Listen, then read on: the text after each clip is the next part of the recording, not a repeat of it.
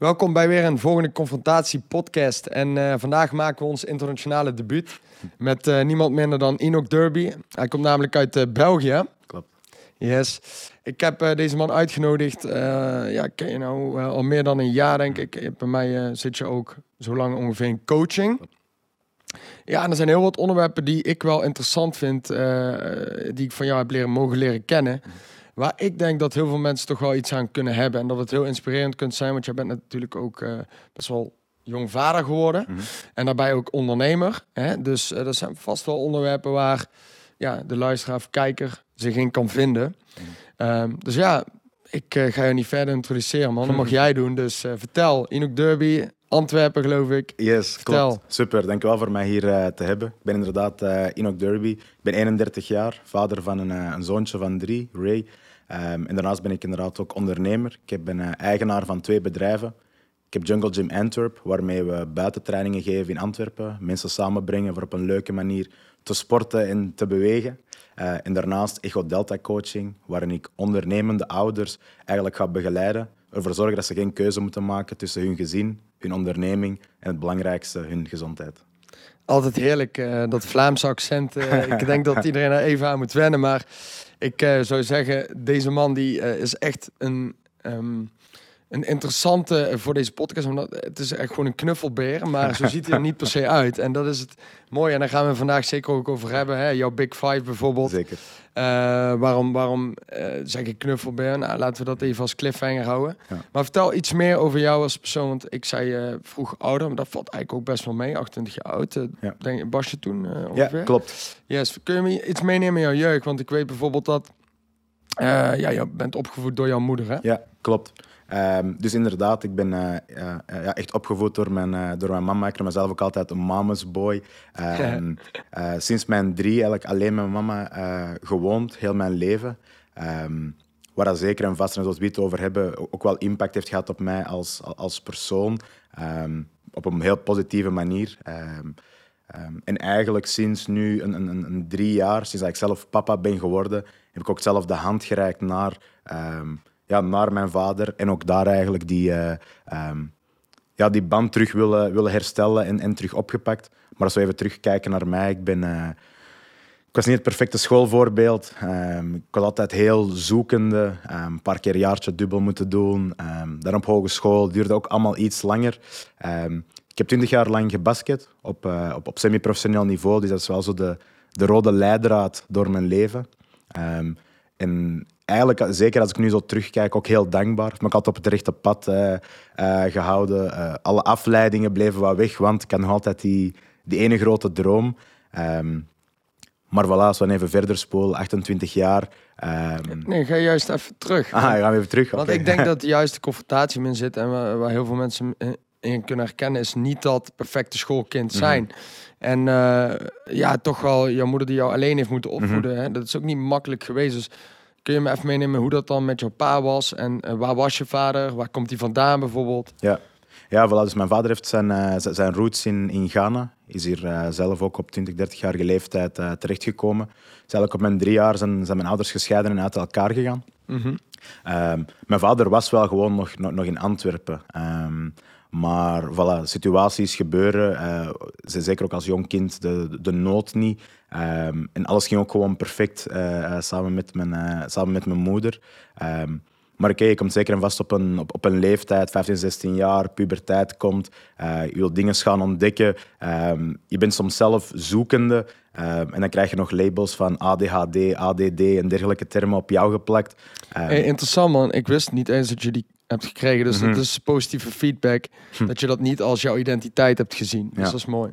Voilà. Um, voilà. En dat zijn natuurlijk ook dingen dat je leert, want op die moment gebruik je dat als, ah, maar dit is de reden van, of... Um, ik heb zeker en vast ook wel gereflecteerd op mijn, op mijn schoolperiode. Um, maar again, ook als ik inderdaad nu, nu terugkijk, ja, mijn mama moest beide rollen gaan innemen. Ze moest en de mama en de papa gaan zijn. Ze moest soms streng zijn. Maar dat is moeilijk, want ze is een van de liefste vrouwen die ik ken. Dus om dan ook ineens die strenge kant te kennen, ja, natuurlijk ga je daar dan, dan, dan soms op in. Mm. Zeker en vast heeft, heeft dat zijn uitdagingen wel, wel gehad.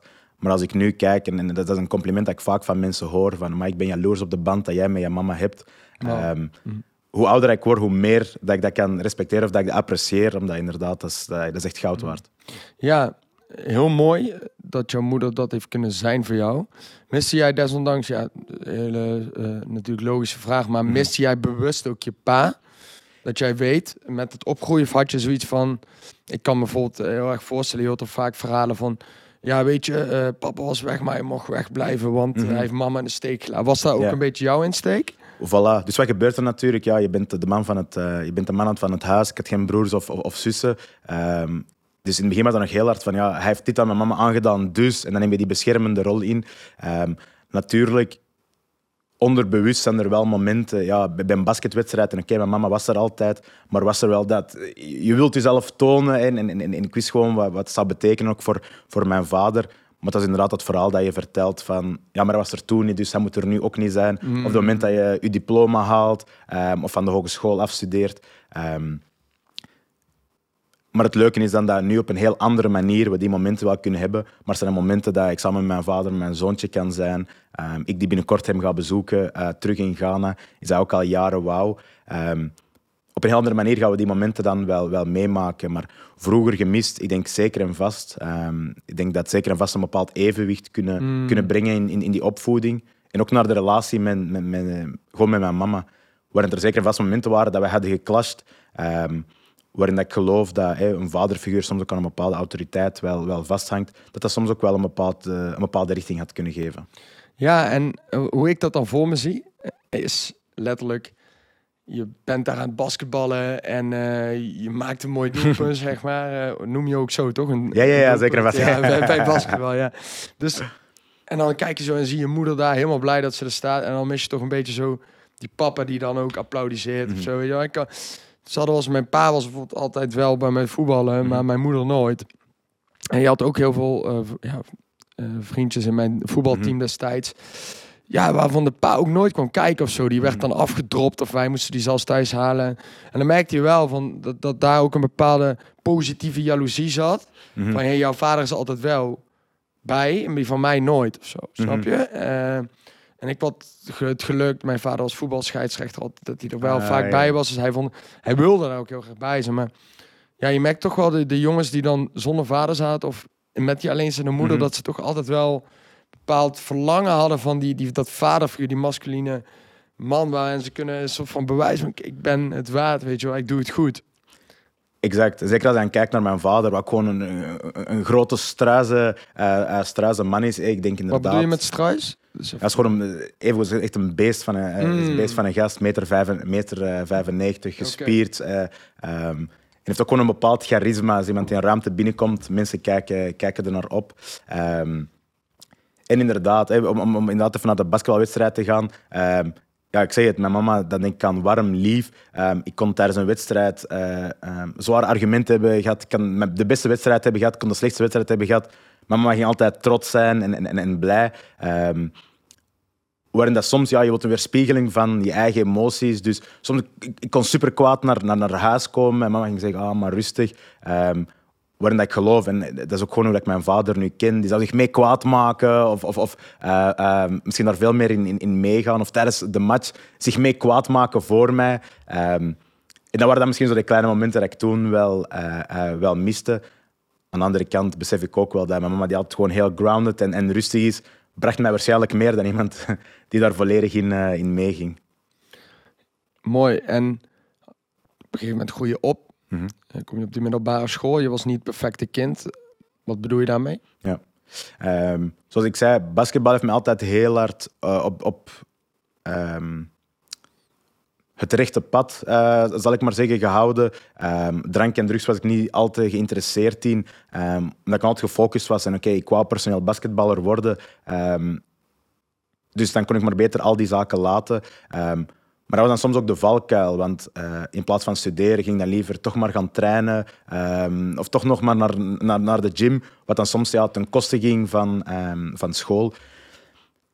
En ik had ook gewoon het besef, dingen die mij interesseerden, kon ik de hele dag mee bezig zijn, maar als het mij niet interesseerde, moest ik me echt eraan zetten. En zelfs dan nog ging het echt moeizaam.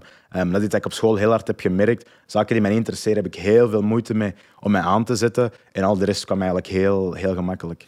Kun je daarmee zeggen dat uh, ja, jouw training voor je basketbal of de gym was daarmee een soort van andere verdoving dan andere jongens die alcohol, drugs, uh, dat soort dingen deden en op stap gaan? Tuurlijk. Uh, en, en, ik denk dat ik, ik neigde er toen in inderdaad naar de extreme te gaan en echt die limieten ja. um, op te zoeken. Um, dus zeker en vast. Hey, als ik dat doe, dan hoef ik me nu daar niet mee bezig te houden. Dus eigenlijk ontsnap je een beetje van die situatie. Um, maar ik kon er ook altijd blij mee zijn, omdat het bracht mij, het bracht mij iets op. Ik werd in betere shape. Uh, het hielp voor mijn hoofd wat, uh, wat leeg te maken. Um, en het, helpt, het hielp mij dag per dag naar mijn doel. Um, dus op die moment zag ik daar zeker en vast geen, uh, geen erg in. Ja, wat, ja, als je daarop terugkijkt, zou je zeggen van... Ik ben eigenlijk wel blij dat ik die drive heb omgezet in het sporten. is dat iets waar jij op terugkijkt van... had ik liever anders willen doen? Of zeg je van, hé, hey, ik ben eigenlijk wel blij dat die passie en wellicht ook ja, die bewijsdrang, mm dat ik die wel in het, ja, in het basketbal heb gestoken. 200 procent. Uh, evengoed al die jaren dat ik heb gedubbeld en nu begrijp ik, ik snap waarom al die zaken hebben, hebben moeten gebeuren. Ja. Um, in het begin denk ik, ah nee, nog een extra jaar en wat betekent dit op, op mijn hele leven? En dan word je ouder en besef je van oké, al die zaken moesten gebeuren, zodat je er bepaalde lessen kon, kon uittrekken. En, uh, en hoe blij dat ik ben dat hij inderdaad in sporten um, en in de gym was in plaats van in, in, in andere zaken. Ja, want de andere optie was geweest dat je het wellicht uh, met die andere gasten mee ging stappen. Of uh, ik weet niet of precies welke leeftijd mm. we praten, maar laten we zeggen dat je het met andere dingen ging opvullen. En wat daarin, want ik zie natuurlijk, de, ik ken je langer dan vandaag, mm -hmm. dus ik zie dit verhaal zie ik heel veel gebeuren. Ook richting het gedeelte dat jij hij ging basketballen. Uh, uiteindelijk ben, ben, je niet helemaal professional daarin geworden. Maar diezelfde drive wel in het ondernemen volgens gestoken. Want oké, hoe kun je me even meenemen die periode van nou, je ging trainen, trainen, trainen en toen was het hem toch net niet. Hoe, hoe ging dat dan? Klopt. Dus ik heb er um, een, een, keertje wel eens bijna bij um, geweest, maar dan voor mezelf ook. Ik was toen echt aan het, aan, het studeren um, op de hogeschool. Ik was marketing aan het volgen. En er was een keuze van, oké, okay, ga ik hiermee stoppen om echt fulltime ervoor te gaan? Maar toen op die moment besefte ik wel, ook al zou het mogelijk zijn... ja, er komt heel wat bij zin, je moet alles opgeven. op lange termijn is dat inderdaad de juiste, de juiste beslissing. En met het studeren merkte ik ook wel van ja, marketing, reclame, sales. Die zaken moeten me altijd interesseren, waar ik merkte van oké, hier kan ik echt wel een, een carrière van maken. Um, en ik kan het combineren met basketbal, waar ik in drie, vier keer per week nog, nog, basket. Um, dus ik blijf wel bezig, ik kan altijd ermee bezig zijn, maar niet op dat niveau. En dat voelde dan gewoon veel lekkerder aan, ben ik eigenlijk gewoon daarvoor gegaan. En ben ik heel gelukkig dat ik die combinatie, uh, of dat ik voor die combinatie heb gekozen. Yes, en uh, wat was dan het moment dat je uh, erachter kwam, hey, professioneel basketballen gaat niet worden? Um, dat is een goede vraag. Ik denk door. Ik heb natuurlijk heel veel vrienden die zelf ook basketballen. Als ik zie de opgaven dat zij soms moeten doen, ook puur naar. Um, ja, bijna tien van de twaalf maanden, elk weekend hebben zij wedstrijd. Dat is, dat is meerdere keren per dag uh, trainen. Um, ja, als je graag eens op reis gaat, je wilt lijstminutes iets gaan doen, bepaalde spontaniteit, ja, dat is, inderdaad niet, dat is inderdaad niet mogelijk. Aan de andere kant heb ik ook gewoon heel wat verhalen gezien van mensen die geblesseerd geraken. Mm. Um, ineens lig je een half, jaar, een, een, half jaar uit, je kan heel weinig andere zaken gaan doen. Um, dus eigenlijk is dat, dat is ook niet dat ik op een punt was van ik moet nu een beslissing maken, maar eigenlijk geleidelijk aan is dat, is dat gekomen. En dat ik ook gewoon besefte van op dit niveau kan ik echt mijn ding gaan doen. En op het hoogste niveau ging ik wel... Um, ging ik misschien mijn kans kunnen krijgen, maar ging veel minimaler zijn. Dan moest ik ook gewoon even eerlijk zijn met mezelf. Een reality check van, er loopt zoveel talent rond. Mm. Um, maar in, in, op niveau waar ik heb gespeeld, tweede klas, ehm, voelde ik van oké, hier, kan ik wel mijn, uh, hier kan ik wel mijn stempel drukken en kan ik echt impact hebben. Um, wat dan veel fijner was dan ergens anders een paar minuten hebben gespeeld, gewoon voor op het hoogste niveau te hebben gespeeld. Was dus wel een rationele keuze, niet zo uh, van hey, uh, dat je in zo'n team speelt, hoog niveau, of je krijgt blessure, of mm -hmm. de trainer zegt in één keer nee, je bent er toch niet mm -hmm. van het niveau waard of zo. Mm -hmm. Bij jou was het echt gewoon van hey, als ik kijk naar de opties die er zijn, dus voor mij dit de verstandigere optie Mhm. om gewoon te gaan leren ondernemen en uh, ja, je opleiding afmaken en dat soort dingen. En dan een tikkeltje minder te basketballen. Mm -hmm. Klopt. En je zegt nu inderdaad ondernemen. Ik moet eerlijk zijn, op die moment ondernemen nog niet, uh, nog mm. niet zo in mijn hoofd zat. Toen was echt van oké, okay, de volgende stap is inderdaad gaan werken. Ja. Er is in een bedrijf gaan. Um, maar ondernemen, dat is inderdaad pas de, in, in de volgende jaren is eigenlijk meegekomen. Ja, de reden dat ik dat dan weer uh, mooi vind, is als je dat terugkoppelt naar jouw moeder. Mm -hmm. Op een gegeven moment, je wordt ouder. Er is geen vader. Uh, je moeder heeft altijd goed voor jou verzorgd. Ja, dan is het toch wel een soort van, oké, okay, deeltje zekerheid wat je wil hebben. Hè? Wat jij al zegt van, oké, okay, uh, reality check. Misschien word ik niet de professionele basketballer in de NBA of wat dan ook. Mm -hmm. En moet ik gewoon uh, gaan werken en moet ik gewoon gaan leren. En uh, misschien heeft zij daar ook aan bijgedragen. Ik weet niet hoe dat was. Wilde zij zekerheid voor jou? Sowieso. Ik kom uit een, niet enkel gezin, maar ook uit een, een familie waar dat inderdaad uh, zekerheid, waar inderdaad iets belangrijk is. Als ik bij ons in de familie kijk, we komen niet uit een, een ondernemersnest, uh, zoals we zeggen. Dus ik denk inderdaad dat zekerheid en inderdaad, uh, je gaat je diploma halen, je gaat inderdaad ergens werken en je gaat, voor, je gaat daar voor een lange carrière. Stabiliteit en zekerheid is wel iets dat inderdaad is, is meegegeven. Vandaar dat ik inderdaad daar mijn eigen pad telkens heb uit ja. genavigeerd. Um, maar zeker en vast was dat wel de insteek van oké, zorg dat je diploma hebt, ga inderdaad ergens werken. Um, omdat dat ook gewoon was wat zij inderdaad kenden, dat is inderdaad wat zij wou uh, doorgeven. Maar uh, als we nu terugkijken, is dat inderdaad ook uh, wel wat anders gelopen. Ja, dat is ook, dat is ook wel grappig, hè? want ja, ja, je komt er eigenlijk achter van hey shit, die echte professionele basketballer gaat hem niet worden. Ja, ik moet toch voor de zekerheid gaan. En, en, en ergens denk ik ook gewoon dat het, dat het terug te refereren is naar ja, je, je, je, je moeder eigenlijk het gevoel willen geven dat ze het goed heeft gedaan, weet je. Want als jij haar misschien in onzekerheid gaat laten zitten doordat je toch voor basketbal gaat en ja, misschien werd ze daar dan op dat moment ook niet gelukkig van, weet je wel. En, en was het voor jou nog moeilijker om het dan juist te doen? Mm -hmm. um, dat is een goede vraag. Ik, het type moeder dat mijn mama is, als ik daarvoor had gekozen, had zij gezegd: Oké, okay, en, en, dan gingen we daar sowieso al in voor. Um, dus ik heb nooit het gevoel gehad dat dat mijn keuze heeft, heeft beperkt. Mm. Um, eerder wel vanuit de, de, de, de gedachte van. Um, gaan voor zekerheid, niet, niet, niet te gek doen, niet de, mm. niet de uitdaging per se gaan, gaan, gaan opzoeken. Ja, was inderdaad gewoon een logische keuze voor inderdaad zo stapje per stapje te, te gaan doen. Ja, en het, het, grappige is dat je op dat moment ook niet beseft van... hey, ik heb eigenlijk gewoon ondernemersbloed in me. Of mm. ik, ik ben in, in, principe iemand die graag die ondernemen. Ik bedoel, ja. als je de karakteristieken naast elkaar legt... van uh, de drive die je had om uh, te gaan basketballen... Uh, het leren wat in principe niet per se hetgene was waar je liever deed ja. dan het trainen, weet je wel. En dus eigenlijk alles eraan doen om, om, om je missie te realiseren... Mhm. Mm -hmm. is natuurlijk eigenlijk best wel een ondernemerseigenschap. Ik herken het bijvoorbeeld heel erg bij mezelf. Als je dat boek uh, Rich Dad Poor Dad kent, uh, mijn vader ja, is gewoon poor dad. In de zin van de mindset. Hè? Mhm. We hadden het prima. Mijn vader werkt gewoon bij de Kamer van Koophandel. Uh, maar hij is ook niet desastreus grote ondernemer of zo. Alleen heel erg wel van die verzekeringen. uh, altijd letterlijk verzeker, alles verzekeren, all risk, auto all risk. Alles moet all risk zijn. En uh, doe maar niet te gek, want het moet zekerheid. En uh, oh, kijk maar uit, dan dadelijk dit of dat. Ja. Dus ga lekker studeren, baan zoeken en eerst werken, weet je wel. Dan ga je dus ook geloven als, als zoon ja, dat het zo moet. Dat Mhm. het de waarheid is van, nee, eh, g- jij bent geen ondernemer. Ik ben geen ondernemer, dacht ik ook echt. Dat is niks voor mij. Mhm. En dan toch op een of andere manier gebeuren dingen in je leven, Mhm. bij mij ook, die mij toch lieten zien, hey, maar ik vind het eigenlijk helemaal niet fijn om stage te lopen bij een groot bedrijf. En toen ik voor mijn master aan het afstuderen was, weet je wel. En toen dacht ik ook van, waar ben ik hier nou eigenlijk helemaal niet gelukkig, weet je wel. En eh, dan begin je toch, eens, dan was ik ook al aan het coachen, toen, Mhm. toen nog fitnesscoach, dan begin je toch te beseffen van, hé, hey, dat geld verdienen voor mezelf en die vrijheid is toch wel fijn. En Mhm. eh, hier ergens moeten zijn en dan toch een soort van masker opdoen, omdat je ja, iemand anders eh zak aan het vullen bent, wil ik niet per se zeggen. Maar wel, je doet dingen voor iemand anders op zijn regels, zijn Ja. voorwaarden. Ja, dat, dat voelde niet helemaal resoneren. En, maar toch, desondanks, ja, had ik dan in ieder geval Mhm. mijn pa die toch zei van, ja, ga nou maar gewoon dit doen, ga nou maar gewoon dat doen.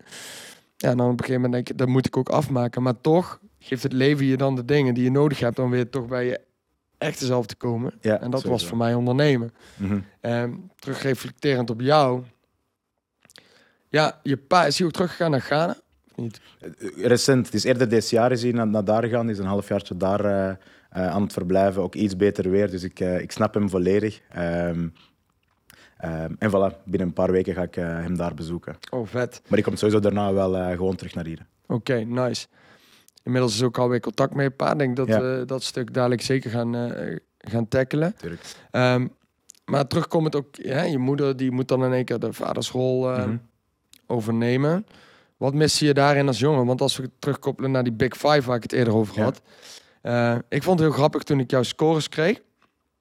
Dan zag ik echt eh, best hoge compassie Mhm. en iets lager politeness. Ja. Eh, en als je ook kijkt naar hoe jij als persoon in omgang bent en ook je post en zo, denk ik van eigenlijk gewoon een lieve teddybeer, weet je wel. En, en dan daarin zie je ook gewoon weer, misschien wel ergens dat je alleen door een moeder bent opgevoed. Is dat Mhm. ook iets wat je zelf bij jezelf ziet? Zeker en vast. Dus ik denk de combinatie dat je eerder al inderdaad gaf, heel hoge compassie, extraversie en, en enthousiasme, ehm, dat zijn zaken zowel van mijn mama, maar dan ga ik ook wat verder kijken naar mijn omgeving. Dus eh, mijn twee tantes en nichtjes waar ik rond was, ehm, ook daar was er geen vaderfiguur aanwezig. Eh, zeker niet toen in de tijd. Dus ik was, ben echt opgegroeid rondom heel veel vrouwen. Dus inderdaad naar die Big Five gaan zien. Hè. Ehm, het zijn vaak ook vrouwen die hoger scoren op inderdaad compassie, enthousiasme, extraversie. Maar even ook de combinatie met ja, low politeness. is dat ik in veel situaties wel heb gehad. Ja, ik had ook wel moeite met autoriteit.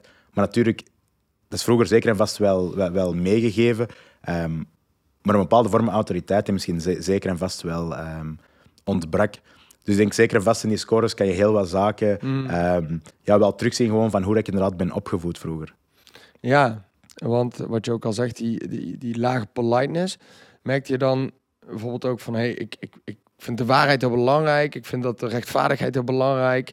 Eh, ik kan eh, ook, als ik terugdenk aan een van onze sessies, ook, jouw kernwaarde was ook echt van, ja, je moet gewoon loyaal zijn en Mhm. eh, je vindt het gewoon belangrijk dat je iemand kan vertrouwen. Mhm. En ik denk dat dat dan soms in lijn kan staan met, oké, je, hebt, je wil het liefst van zeggen, je praat bullshit of zo. Mhm. Maar door die compassie kun je wel weer met iemand meevoelen. Hoe is dat? Ja, ja sowieso. En ik, ik, ik word sowieso wel gekenmerkt om heel principieel te zijn. Van, als het zo moet zijn, dan moet het zo zijn. En dan vind ik het heel moeilijk voor inderdaad links en rechts. Ehm, maar mijn compassie zorgt ervoor, ik probeer altijd van, oké, in andermans schoenen te gaan staan en daar rekening mee te houden. Dat zorgt ervoor dat ik ook vaak gewoon in win-win situaties probeer te denken. In plaats van, ja nee, het stond hier, dus het moet zo.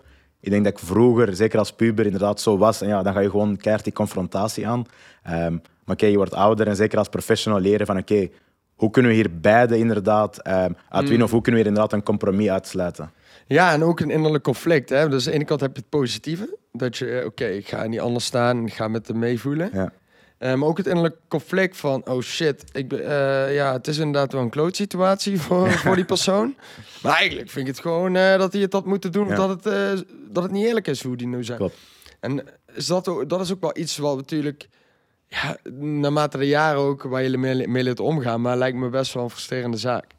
Zeker en vast. En, en zeker vanaf dat je ehm, ja, begint met mensen samen te werken, je hebt zakenpartners in een relatie, of vanaf dat je zelf, zeker wanneer je een team hebt, ehm, zijn er inderdaad zaken waarin dat, ja, je leert dat on the go en je loopt er een paar keer tegen een muur.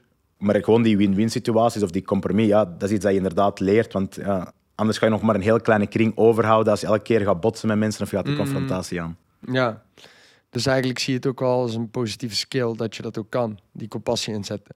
Sowieso. Ehm, en, en ik denk zeker, ehm, binnen mijn, eh, zeker binnen mijn coaching. ehm, dat is gewoon ook iets dat ik sowieso probeer over te brengen naar mensen. Ik denk dat het er ook voor zorgt dat ehm, mensen zich heel hard op hun eh, gemak voelen. Dat ik ook telkens vanuit hun Mm. bril naar de situatie probeer te kijken. Ja, dat is echt super krachtig. jouw appearance, zeg maar, hoe jij komt opdagen, is gewoon is gewoon een brede gast, baard. en, eh, en in één keer eh, ja, begin je toch gesprek te voeren met compassie. Dan denk je, wow, dit is zo'n mooi contrast. Ja, dat, dat kan me heel goed voorstellen dat mensen in coaching daar lekker op gaan. Mhm. Toch autoriteit, zeg maar, in eerste instantie ook heel erg. Tot misschien zelfs van, oké, is het iets voor mij? En dan ga je in één keer het gesprek aan en dan kun je die onderkant meepakken. Dus Mhm. ja, dat is, dat is echt top. Eh, terugkijkend naar, hè, op een gegeven moment ehm, ja, kies je ervoor om die marketing te gaan doen. Klopt. Kies je ervoor om eh, toch te gaan werken. Mhm. Eh, ja, vertel. Ja, ehm, dus inderdaad, marketing. Dacht van oké, dit, dit is het. Marketing is nog vrij breed. En lukt En is dat dan ook die enthousiasme? Van, oh ja, dit is het, weet je wel? Ja? Zeker en vast. Waarom in marketing? Wat komt daar naar boven? Oké, het, gaan, eh, het gaan overtuigen, een bepaalde nood gaan creëren bij mensen. Uh, dat dan ook heel hard aan bij sales. Ehm, je, je ging met mensen werken. Wat, ja, de, de extravert in mij, dat, ik werd er helemaal warm Wat van. deed je dan? Ehm, dus ik ben inderdaad in een job begonnen waar ik een deel recruitment deed in een combinatie met marketing. Ehm, maar dat is eigenlijk een start-up. Dus eigenlijk in die eerste ehm, maanden leunde ook al meer aan richting sales. Dan ben ik, heb ik een account management rol eh, gekregen binnen een consultancybureau. Ehm, en eigenlijk in vijf jaar echt kunnen meegroeien met dat bedrijf. Heel wat zaken kunnen, kunnen leren, kunnen zien. Maar ja, dan loop je inderdaad, hey, low politeness. begin inderdaad er tegen te botsen van ik moet op die en die uren daar zijn. Ik moet dat doen als iemand dat, dat, dat zegt. En het was vooral inderdaad die nood naar vrijheid dat ik merkte. Dus ik begon aan, aan bepaalde dingetjes begon ik dat te, te voelen. Hoe oud was je toen? Ehm, ik denk dat ik toen eh 2, 23 was. En vandaar eigenlijk hè, dan ongeveer een, een vijf jaar verder. Ehm, nu als ik terugkijk, hè, dat stemmetje was van oké, ga doen wat je voelt dat je, eh, dat je wilt doen en dat is ondernemen. Ehm, en eigenlijk tijdens die vijf jaar ben ik dan begonnen met mijn eerste onderneming, Jungle Gym Antwerp. Dat was dan puur in bijberoep. En dan dat begonnen met eh, één trainingje per week, twee trainings per week. En keer op keer werd dat wat meer. En we gingen er marketing toevoegen en al die zaken. Ehm, Dus die confrontatie eigenlijk die je daarin eh, kreeg was ook, ik vind het lastig om eh, mezelf helemaal voor dit bedrijf te geven. Ik, ik heb die politeness die laag is en ik kan niet helemaal autonoom bewegen. mhm. Dan denken heel veel eh, jongeren, merk ik tegenwoordig, ja, dan eh, moet ik gaan ondernemen. En dat is supergoed. Maar ze beseffen niet dat de stap naar ondernemen helemaal niet zo groot hoeft te zijn, weet je wel. Mhm. Dus jij zegt dat ik begon met één trainingje, ik begon Jungle Gym op te zetten, tweede Mhm. trainingje per week. Ja, dat was buiten zelfs, hè. Dus je Mhm. had eigenlijk niet eens een ruimte nodig. Klopt. Je had gewoon buiten bootcampen. Ja, Ja, en je werkte nog steeds. klopt. Dus eigenlijk was voor jou ondernemen een logische stap die helemaal niet heel veel ver hoefde te zijn van jouw eh pakje aan op dat moment, zeg maar. Ja, klopt. En als ik er nu naar terugkijk, want op die moment zelf voelt dat niet als ondernemen. Nee. Ah, ik geef maar gewoon training. Ah, ik help die ja. mensen met. En nu als ik terugkijk, ah ja, en inderdaad, want alles werd op een heel gestructureerde manier. En oké, we hebben betaalsmogelijkheden nodig en een website en marketing. En hoe gaan we mensen van daar naar daar krijgen? Ehm, en op een heel leuke en speelse manier begin je dat inderdaad allemaal te ontdekken. Vandaar dat ik ook altijd mensen aanraad van... Ja, mensen willen altijd de, de stap zetten van ah, ik wil alles overboord gooien en ik wil daar beginnen. Maar vaak als je inderdaad gewoon rustig dat inderdaad opbouwt, merk je zelf al van oké, wat loopt er goed, wat loopt er minder goed, wat vind ik zelf inderdaad leuk om te doen. Ehm, ja, en al de rest zijn dan vaak gewoon logische stappen. Ja, en die logische stappen die eh, betekenen dus eigenlijk, oké, steeds minder uur werken en steeds meer uur voor jezelf. Dat zou je dan inderdaad denken, ehm, maar dat was bij mij niet, bij mij niet het geval. Dus ik was inderdaad... ehm, toen was corona gekomen. Dat eigenlijk net het moment, en dan is eigenlijk het, eh, eh, de samenwerking gestopt. Maar Maar hoe, toen- lang, hoe lang bestond eh, Jungle Gym toen al? Jungle Gym bestond toen anderhalf jaar. Oké, en dat deed je alleen met, de compagnon, toch? Ja, inderdaad. Samen met een, een compagnon, mijn zakenpartner toenmalig. Ehm hij was een kinesist en personal trainer. Ehm, een volledig ander type dan mij, maar dat werkte eigenlijk heel goed. Ehm, en hebben dat inderdaad opgebouwd. Tijdens corona hebben we ook onze grootste boost gekregen. Ehm, maar om dan even terug te gaan naar mijn, mijn eh, toenmalige job. Eigenlijk toen gestopt, een week erna eh, corona, lockdown, alles erop en eraan. Oké, dus eh, je stopte met je, met je werk. Ja. Je was toen op dat moment al best wel trainingen aan het geven. Ja. Wat maakte dat je stopte? Er was gewoon een gevoel. Eigenlijk moet ik daar eerlijk zijn. Ik ben toen naar eh, de begrafenis geweest van, een, eh, van de oma van mijn eh, beste vriend. Eh, maar het sowieso wel gewoon een dag was dat veel teweegbracht. Ehm En ik ben een gesprek aangegaan met iemand die dit van, tot, tot de dag van vandaag niet weet wat voor impact hij gehad heeft met dat gesprek. En dat ik eigenlijk merkte van, als ik iets aanvoel dat zo sterk is, op wat wacht ik nog? Heerlijk, hè? Dat, dat soms iemand anders die jou die confrontatie moet bieden, eh, in dit geval op een begrafenis, die jou gewoon zegt, ja, luister, Inouk, wat ben je aan het doen? Ja. En daarom geloof ik zo erg in, in, in coaching of in, eh, met iemand praten of Mhm. weet ik wel, al is het je beste vriend, het maakt niet uit. Maar als je dat soort eh, gevoelens hebt op dat moment, die emotie, die heeft aangezet tot actie. Mhm. Niet jouw rationele brein, nee, die emotie. Mhm. Van, hé, hey, wat ben ik inderdaad aan doen? Ja. Hoezo werk ik dan nog? Is dat echt verlies zekerheid? En op een gegeven moment kwam je dus ook los van die zekerheid elke Klopt. keer maar. En dat is het ondernemersgedeelte in jou. Ja. Nee, inderdaad. En, en zeker, ja, je bent op een begrafenis. Ook weer gewoon het, het besef van, het kan, het, het, het kan gebeuren. We zijn, we zijn niet Ja. onsterfelijk. En het Eh, einde is weer een nieuw begin geweest. Ja, voor- Letterlijk. Ja. Ehm, dus ja, toen heb ik een, een heel rare periode gestart. Mijn, eh, mijn toenmalige vriendin was, was zwanger. Ehm, en heb ik eigenlijk ehm, het geluk gehad om de volgende maanden eh, volledig daar te kunnen eh, spenderen thuis. Ja, iedereen was thuis. Ehm, maar eigenlijk heel die zwangerschap mee te kunnen, te kunnen maken. Maar daarna ben ik wel gewoon inderdaad terug gaan, gaan werken. Terwijl ik nu, als ik terugkeek, had ik eigenlijk gewoon toen al ja, gewoon all in kunnen gaan. Wacht even, wanneer, wanneer ben je terug gaan werken? Ik ben in, in hetzelfde jaar, dat was in 2020, Oh, ik denk oké. toen zeven, acht maanden daarna. Ah, oké. dus in corona, ondanks dat jullie zo'n spike hadden, ben je nog terug gaan werken. Klopt, Waarom? dat is die zekerheid. Oké, dus oké, eh, even een jaar daarvoor. Mhm. je, eh, je hebt een vriendin. Ja. Die komt ook uit Antwerpen. Klopt. Die leer je daar kennen. Ehm, die raakt zwanger. Klopt. Hoe ging dat? We waren natuurlijk al, al veel langer samen ervoor, hè. niet een, jaar daarna. Ehm, dus ik denk dat we toen vier jaar of zo samen waren. Eh, ik herinner onze eh, reis naar, naar, naar Mexico, waarin dat bij mij, ik denk iedereen die mij kent weet dat ik, heb, eh, ehm, kom uit een heel grote familie. Ik hou van kinderen. Ik heb altijd kinderen ook getraind vroeger. Dus ik had altijd een heel grote kinderwens. Eh, ehm, mensen rondom mij wisten dat ook. Mijn toenmalige vriendin ook. Dus dat was er altijd wel, maar we hadden gewoon op een punt in onze relatie dat ja, dat gesprek kwam, idyllische vakantie in Mexico. Dus dat gesprek kwam naar boven. En, en oké, dat jaar wisten we van oké, eh, ehm, we gingen ervoor. Ehm, ja, ik ben, ben een gezonde mens, dus dat is eigenlijk allemaal heel, heel snel gegaan daarna. Ehm, ja, geweldig. En ja, voilà. Eh, dus dan zaten we een, een jaartje Mooi. later. Zij zwanger en dan ik... Ja, ik zeg het, ik ben er heel dankbaar voor dat ik eigenlijk heel die periode thuis heb kunnen zijn. Ehm, zowel voor, ja, ik zeg het, Jungle Gym, daar heb ik echt een grote stap mee kunnen maken. Ehm, maar ook gewoon voor daar te zijn eh, thuis. Superman, dus eh, je vriendin raakt zwanger. Mhm. Mexico natuurlijk die love feelings met je ex, eh, die uh, toenmalig vriendin, die Ja. komen natuurlijk op. Tuurlijk. En eh, ja, vervolgens raakt zwanger. Hoe was dat voor jou als, al- om dat te horen? Daar, daar heb ik een heel mooi verhaal over. Dat is, ehm, ik zeg ook vaak tegen mensen, zeker tegen vrienden, van je, je kan je niet inbeelden wat dat betekent. Zeker de eerste keer dat je dat nieuws hoort. Ik kwam thuis van een dag op mijn werk, echt een, ik kan niet anders zeggen, echt een kutdag. Ik had in, ik had in niks zin en ik kwam thuis ehm, en ze stond daar te wachten aan, aan het aanrecht met een brief. De type dag dat dat was, had ik al iets van, wat gaat dit weer, wat gaat dit weer zijn? Wat voor brief gaat dat zijn? Een van de rekening of... ehm, Een of andere. ja, een van de rekeningen. Dat is wel Eh, een mindset die je van vroeger hebt Ja, meegekregen. Ehm, dat is echt tof. En zeker, ja, ik zeg het, de type dag dat dat was. Dus ehm, ik doe die brief open, ik trek, ik, ik trek, het er, ik trek die foto eruit en dat is inderdaad een foto van een echo. Zo, Ik ben Echo Delta. Ja, echt Delta. Komen we nog op. ik, was, ik was een minuut stil. Ja. En dat was het moment dat ik besefte van, alles in het leven is zo relatief. Ook even goed die job, dat ik besefte van, waar is ik mij druk over te maken? Terwijl, en, en dan merkte ik gewoon van, dat was de eerste keer dat ik voelde, wauw, dat, dat is wat een kind inderdaad kan doen. Dat was zo echt, ik denk, we hebben drie minuten in elkaars armen eh, gehangen. Ehm, en heel die dag was ook gewoon vergeten.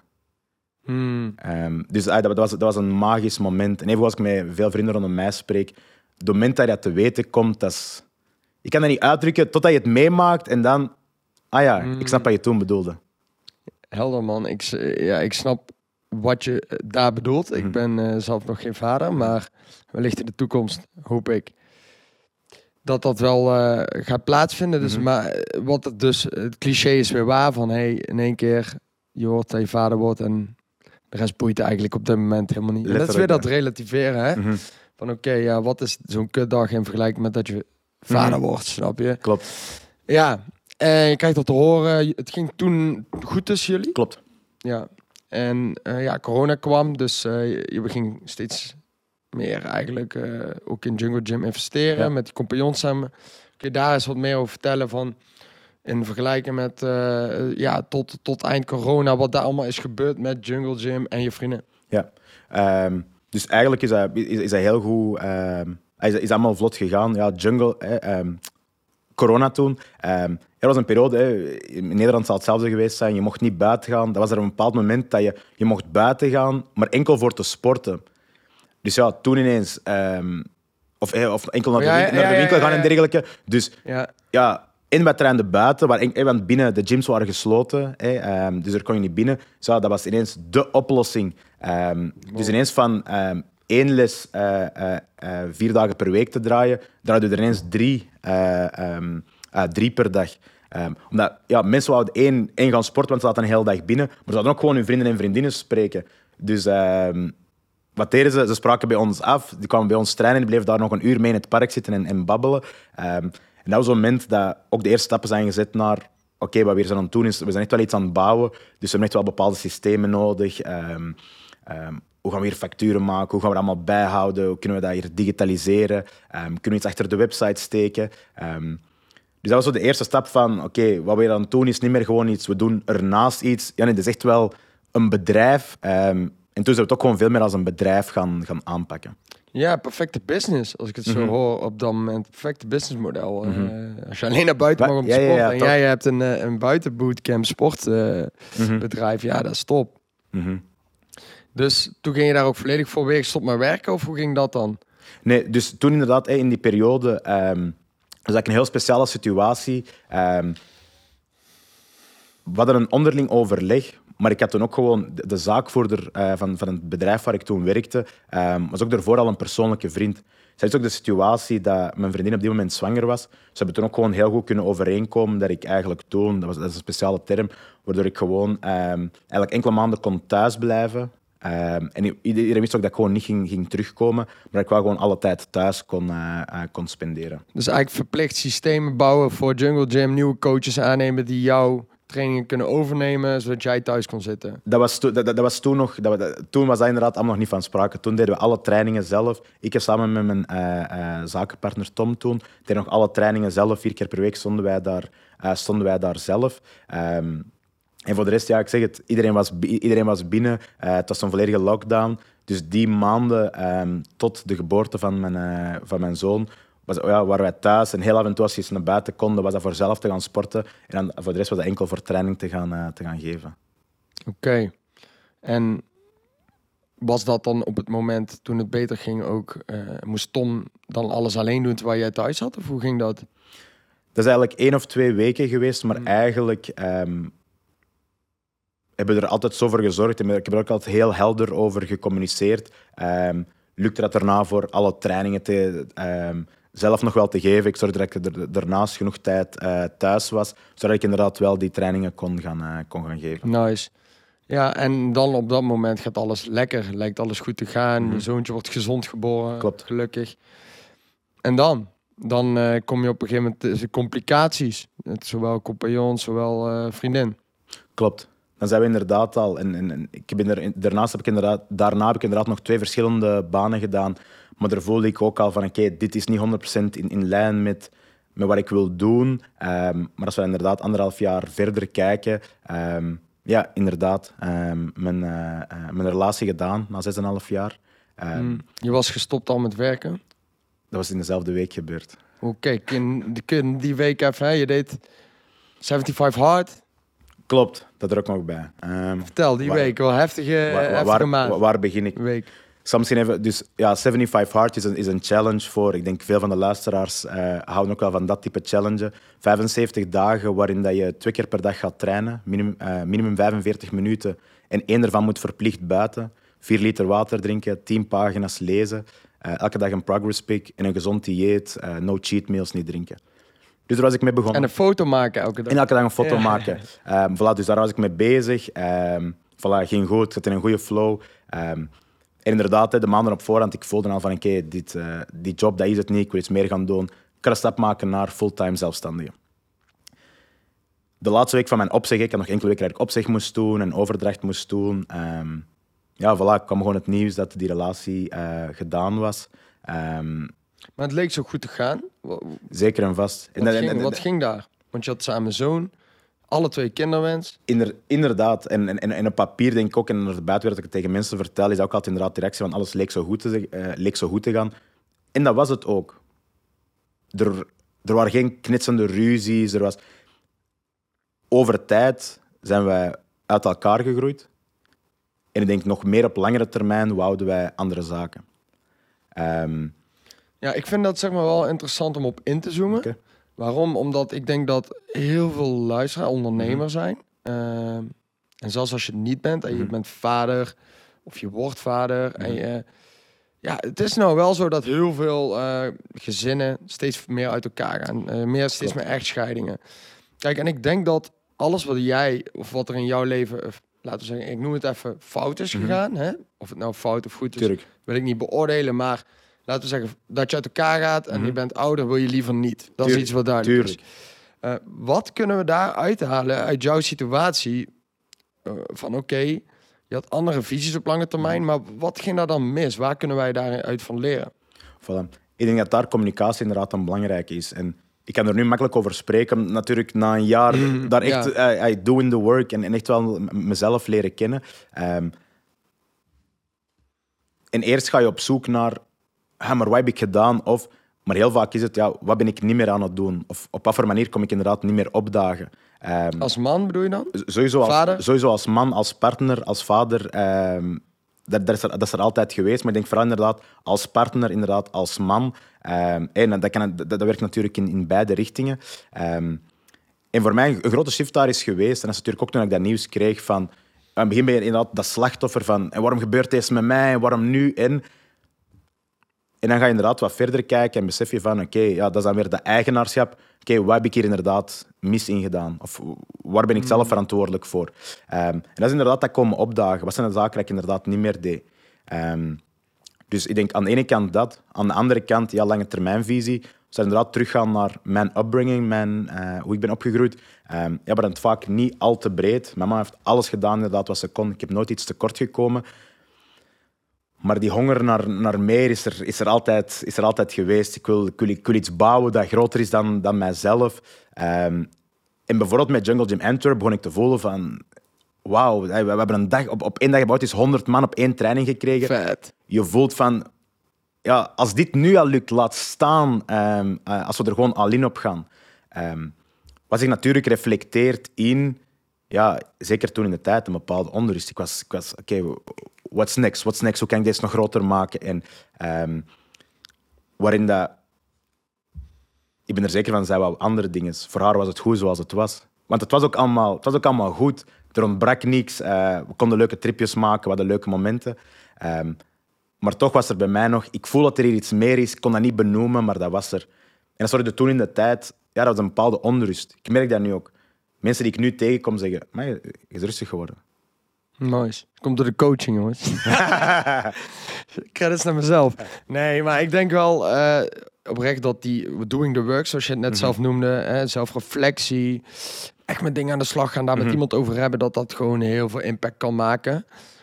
En wat, wat ik, waar ik me wel, eh, wat ik net wel dacht, is oké, jij komt thuis of zo, of je zegt van, ik hoorde het nieuws dat we uit elkaar gingen.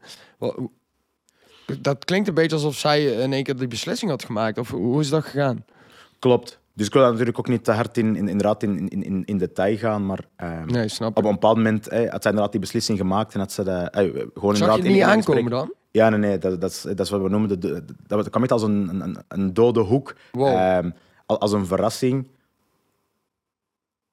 Maar nog meer begrijp ik nu van... Ik wil zeggen dat die relatie al gedaan was, maar het vuur was al, het vuur was al gedoofd. Maar hè, dan nog ook weer kijken naar hoe dat ik ben, ben opgegroeid. Ja, het laatste dat ik wou was een gebroken nest, want ik kom er van eentje.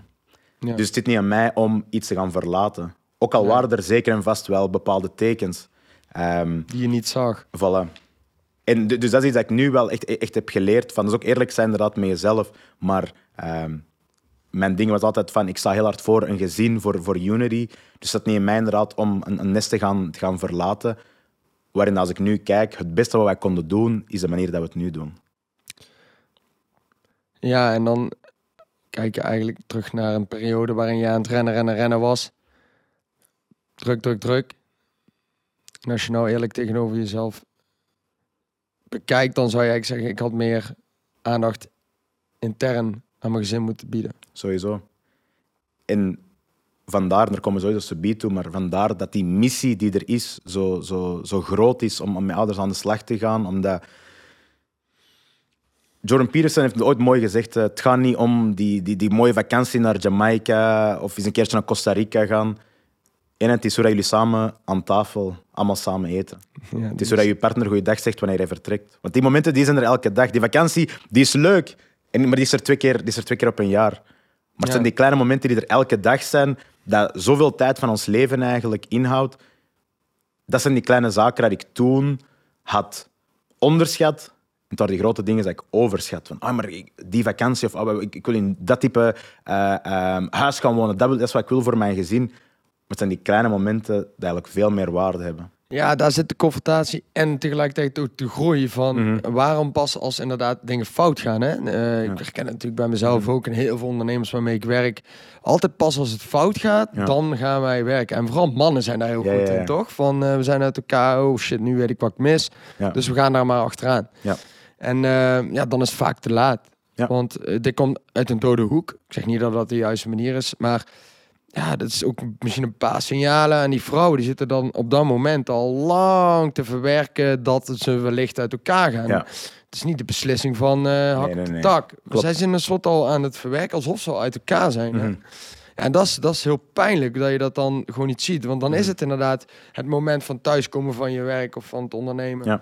Of eh, juist 's ochtends wanneer je gaat en geeft Mhm. elkaar die kus, is dan thuiskomen van je werk en ja, het het is klaar. Ja. En dan je denkt, wat de hel, heb ik daar allemaal gemist? Mhm. En dat is weer die oogkleppen op, dat je het gewoon niet gezien hebt. Omdat je zo met alleen het werken, ondernemen, Ja. drive bezig bent. Ja, ja klopt helemaal. Het echte belangrijke voor jou dan eventjes gewoon vergeten was. Ja. Ja, klopt helemaal. Ja man, dat is moeilijk. En ja, je krijgt die klap midden in een week daar van alles misging. Maar ook tegelijkertijd, eh, je was die 75 hard aan het doen. Ja.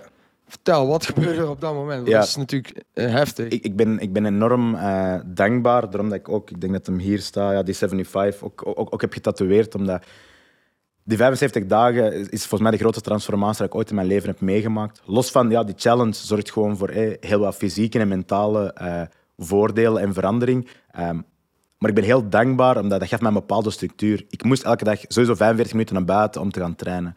Waarin ik heel veel heb gewandeld. Ehm, ik moest elke dag wel Twee keer sporten. per dag zelfs, toch? Ja, inderdaad. Maar ik kon één, één, één keer naar de gym, één keer eh, een Mm. wandeling gaan doen. Boek lezen, poeh. Boek lezen, al die, al Ja, die zaken waarin dat, ja, als je dat nieuws hoort, ja, er zijn 101 dingen waar je dat, dan aan denkt om, om te gaan doen, om even niet daaraan te denken. Maar ik moest wel een wandeling gaan doen. Ik moest wel de dag erna naar de gym. Dus dat hield een bepaalde routine in mijn leven waar ik enorm dankbaar eh, voor ben. Om elke dag... Ja, en daarom dat ik ook gewoon... Ik preach een gezonde structuur, gezonde routines. Omdat... ehm, when all things go wrong, val je terug op bepaalde gewoontes, een bepaalde structuur. En Ja. als, als, dat- als dat er niet is, dan is het heel makkelijk om te gaan ontsnappen aan, aan, aan alles.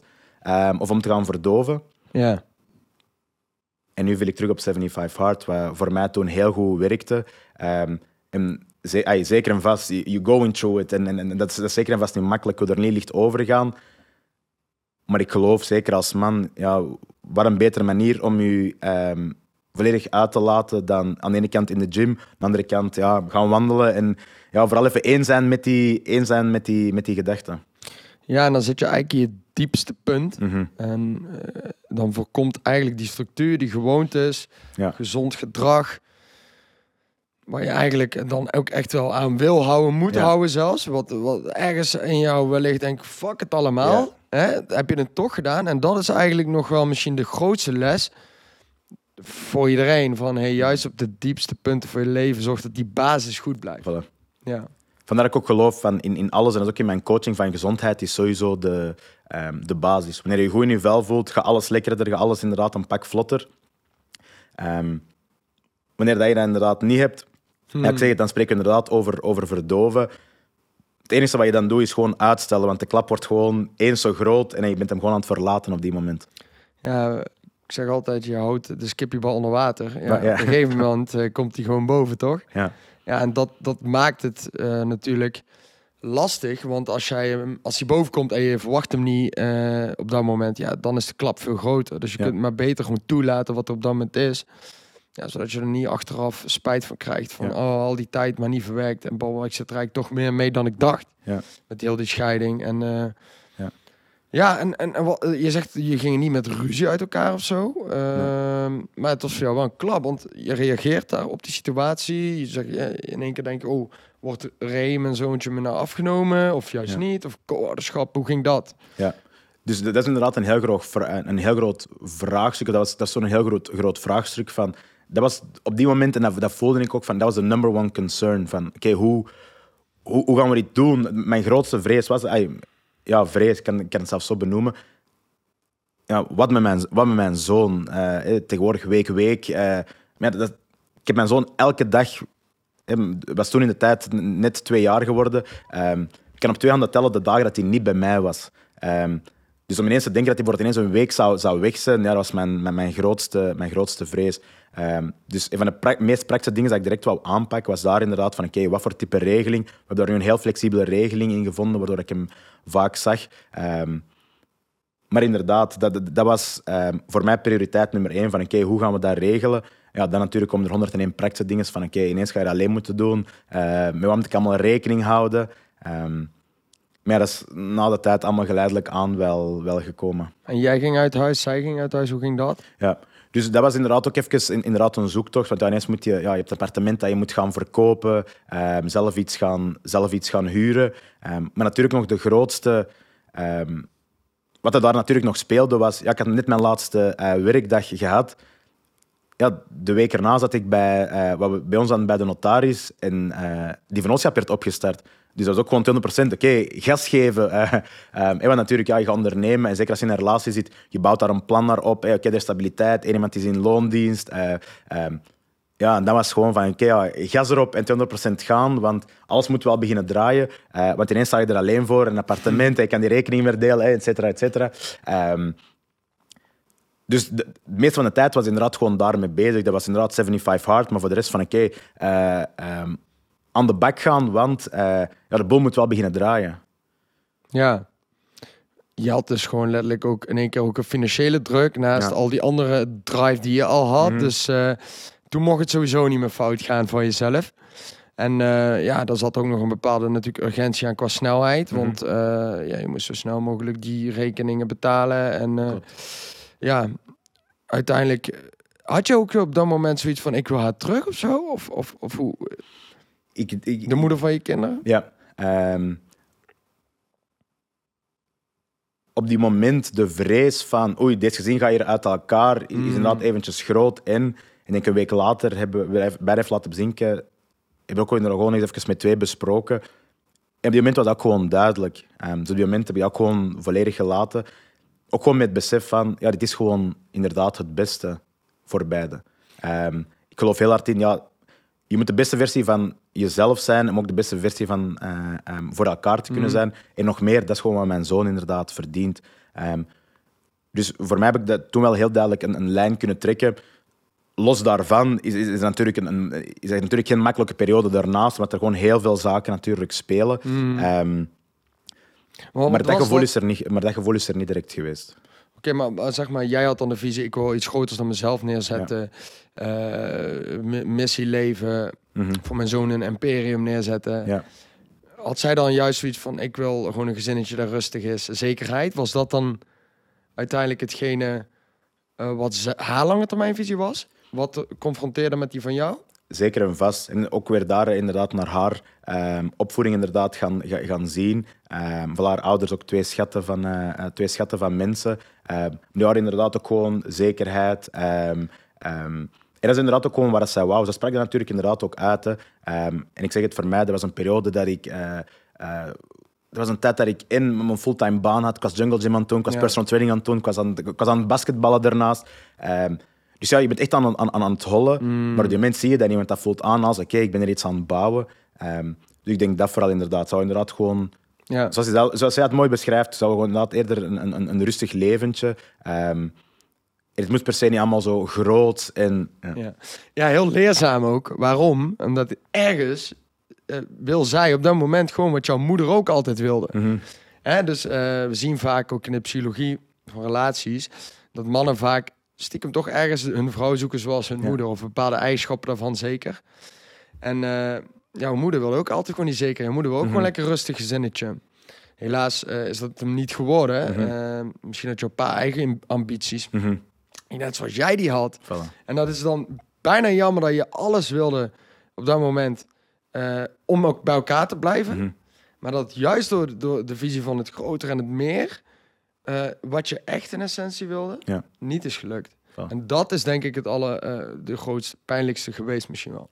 Sowieso. En, en dat, dat is heel pijnlijk. Aan de, andere moment, aan de andere kant ben ik ook dankbaar. Eh, ik ben 31 jaar. Ik, ik heb, eh, dat is een les dat, dat, dat, dat ik hopelijk geen twee keer eh, ehm, moet en ga meemaken. Maar wat ik hier voor mezelf heb, heb, heb uitgeleerd, is, is dat ik ehm, dat de rest van mijn leven inderdaad zal, zal bepalen dat ik kan meedragen. En ik heb nog een zo'n groot deel van mijn leven te gaan. Ehm, dus ik vind het soms moeilijk om uit te spreken, maar ergens kan ik dankbaar zijn voor, ehm, voor die ervaring. Ehm, natuurlijk is dat pijnlijk, dat is het laatste wat ik natuurlijk wou voor, voor mijn zoon. Maar wat ik nog minder eh, zou willen, is dat ik... eh, ehm, is twee ouders die dat samen zijn, puur voor het kind. Eh, een kind voelt zo'n zaken, eh, voelt zo'n zaken ook. Dus, eh, 100% mee eens, man. En eh, dankbaarheid is ook het beste wat je eruit kunt halen. Want ik denk, de Inok die ik nu hier tegenover heb zitten, was nooit zo sterk bewust geweest als dat hij nu is. En zou nooit de ouders kunnen helpen op de manier zoals je dat nu Ja, doet. klopt. Dus op die manier mag je daar ook zeker eh, Mhm. dankbaar voor zijn. eh.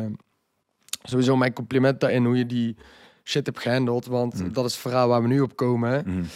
Ja, je hebt in één keer eh, eh, een app ook op... Of hoe ging dat precies? Die je verkocht? Appartement Ja, klopt. Verkocht, ja, ja, ja, ja, ja, ja, in- in- inderdaad. Dus hey, ja, ik zeg die 75 dagen, natuurlijk zijn er ook nog andere. Ja, in, ja, ineens moet je een appartement gaan verkopen. Maar ja, het was de eerste keer dat, dat we... Hey, ik had mijn huis gekocht, dat was de eerste keer. Papierwerk, notaris, eh, eh, IMO, hoe, hoe werkt dat allemaal? Eh, een eigen plekje gaan zoeken, huurcontracten en dergelijke. Eh, allemaal, geen, eh, allemaal geen ervaring mee. Ehm, dus ja, dat, dat, dat is een zoektocht. Je moet op die moment wel ja, heel goed overeenkomen. En je wilt dat natuurlijk ook eh, vlot laten gebeuren. Ehm, Hoe was jouw zoontje op dat moment? als ik nu Al was hij er bewust van, wat er allemaal gebeurde? Eh, hij, was nog, hij was nog heel jong. We hebben ook altijd geprobeerd, wanneer we met twee dan thuis waren, om, om echt wel een bepaalde rust ehm, te brengen. Als ik nu terugkijk, zeker en vast, in kleine dingen, in kleine dingen merkten we dat zeker en vast wel. Ehm, maar de intentie is er altijd geweest en dat blijft er om, om alles echt wel voor hem te doen. Dus we hebben echt wel minimaal gehouden. Ik zeg het, was ook niet dat wij vaak ruzie waren aan het maken of dat hij zo'n zaken heeft, heeft, gezien. Ehm, het was gewoon eerder een, een, een, een volledig andere gevoel en vibe dat er thuis hing. Ja. Ehm, Want eh, daarop inzoomend is het gewoon letterlijk zo van... hey, jij wist, oké, we gaan uit elkaar. mhm. Maar beide waren gelukkig nog zo op dat moment van... hey, we gaan niet onze zoon hieronder laten leiden. Altijd, altijd. Altijd de liefde naar de zoon voorop. Ook gewoon de ruzies buiten zijn huis houden, niet bij de zoon erbij. Hè? Of de discussies. Want hij hoefde daar niet te ontleiden. Dat was jouw main goal. En dat is ook iets waar je ouders die scheiden wil meegeven, denk ik. Zo, sowieso. En dat was het ding zelfs bij ons. Het was ook niet dat buiten de deuren dat er ineens zotte ruzies of zo, Oh, of zo waren. Maar, maar ik denk inderdaad dat ehm, eh, kinderen leren niet eens absorberen. Ehm, je kan hun alles vertellen, maar het is het gedrag dat ze zien dat ze inderdaad gaan, gaan kopiëren. Ja. In- inderdaad. Dus hoe dat we ons eigen gedragen op die moment, dat is inderdaad het, het belangrijkste. Dus daar inderdaad in, eh, in over Dat is mooi van echt eh, kinderen van 0 tot 7 jaar. Ze zijn zo Mhm. onbewust. Eh, je zou bijna kunnen zeggen een bepaalde breingolven van hypnose. Ja. Maar ze voelen ook zo goed aan wanneer de ouders zitten te faken of eh, nep zitten te doen of zo. Ze prikken eigenlijk als ware overal doorheen. En jij kunt geen masker ophouden tegen je zoon. Nee. Weet ik zeker. Nee, exact dat. En eh, ik kan even terugkomen op, Ja. want dat maakte die 75 dagen, dat ik niet, niet- enkel daarom dat ik dat getatoeëerd, Maar inderdaad, appartement verkopen, al die praktische dingen dat, er, dat erbij komen. Dat eigenlijk de eerste keer waren dat, voor mezelf dat ik door zo'n dingen ging. Ehm, maar dan een paar weken later kwam het nieuws dat mijn toenmalige zakenpartner ook inderdaad uit de onderneming uh, ging, uh, ging stappen. Um, dus uit Jungle Gym? Uit, uit, uit Jungle Gym. ging zelf ook de, de wereld verkennen en, en, en nog andere zaken. Um, je wordt eigenlijk twee keer uh, soort van alleen. Het is best wel een test, best wel een beproeving. Uh, voilà, God's plan. dat, echt wel. En, en, en, nu kan ik terugkijken en kan ik God dankbaar zijn daarvoor. Maar uh, zeker en vast, dat zijn heel wat uitdagingen. Um, ja, je bent zoekende naar, oké, hoe ga ik dit doen? Ja, een, een zoontje alleen opvoeden als man, dat, dat, kan ik je zeggen. Hè, er komen heel wat beproevingen inderdaad bij, bij te zien. Um, dus inderdaad, ook op die moment, oké, hij gaat eruit, oké, heel praktisch. Wat, wat, moet er hier gebeuren? Um, op die moment komt dat eventjes als, als een verrassing.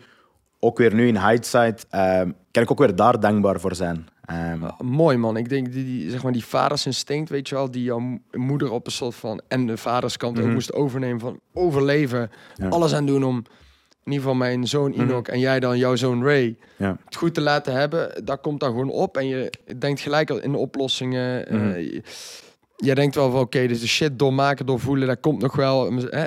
Dat, is, dat, dat vind ik heel interessant. Mhm. Ik denk de situatie was ook gewoon, ik had geen keuze.